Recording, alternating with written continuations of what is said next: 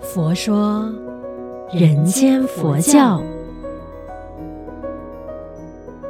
你好，我是主持人碧枝，吉祥佛法生活化。生活佛法化，这一期的主题是早晚课诵，精进用功。那我相信呢，很多朋友如果说你在呃，就是有参与过一些佛学生活营的时候啊，都知道说早晚课一定是要在作息时间表里面的。那当然，对于呃参加生活营的人来讲啊，刚开始的时候早起这件事情，或许是并不容易，尤其是就是在做早课的时候就。是不断的打盹，然后呢，那个经文也看懂一些，看不懂一些，但是没关系的，那就是那个早课是必定要做的。那如果说你有机会在寺院里边挂单，就是我们所谓的借宿的时候呢，就会跟着法师们早起做这个早晚课诵。所以呢，佛教的早课、晚课，其实就是自古就传下来的一个传统来的。早晚课呢，对于出家众来说，它是一个修行里边非常非常重要的一个呃内容。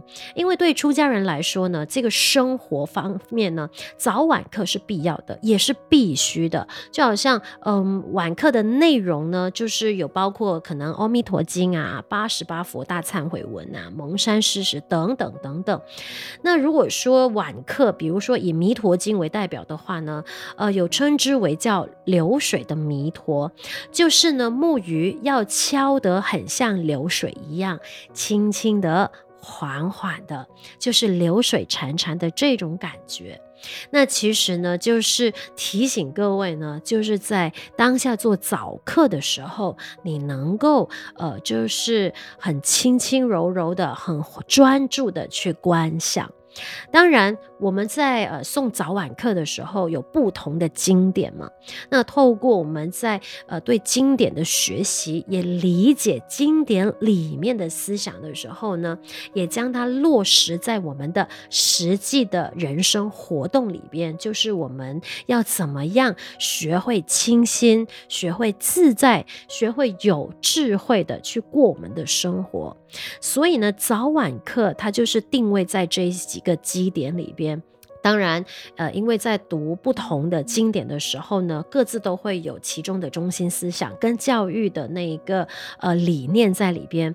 所以，我们每个人在读那个经典的时候呢，就是可以去发现经典的内容，就教导我们用什么样的态度跟立场来面对人生。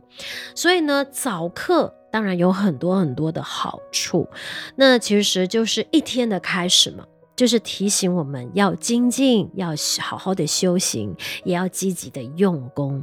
当然，有些人可能也会在做完早课之后发愿，发的这个愿不是说啊，我一定要呃，就是呃。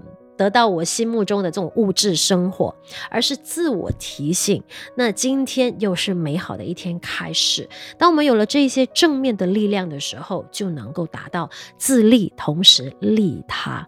啊，我自己本身呢，其实是从小学时期开始了，就被法师提醒，也被妈妈训练，就是每天起床，就是一定会去佛座前，就是呢，嗯。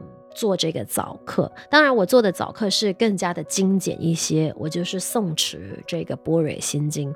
为什么我会选择心经呢？因为心经是可以在很短的时间内 就做好的早课，所以呢，逐渐养成这样子的一个生活习惯。如果要真正算起来的话，真的有数十年了。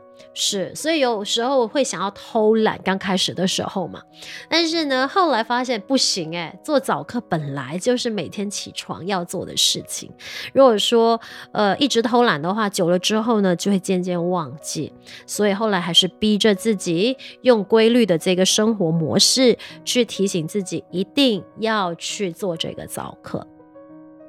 所以呢，后来就变成了，现在我还是维持着这个做早课的习惯。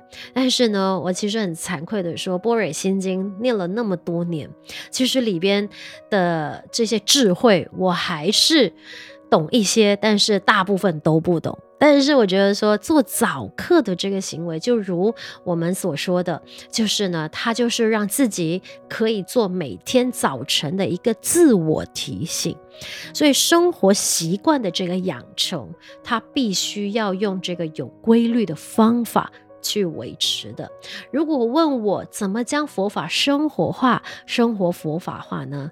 你看，就是从早课开始做起，就是在学习将佛法生活化。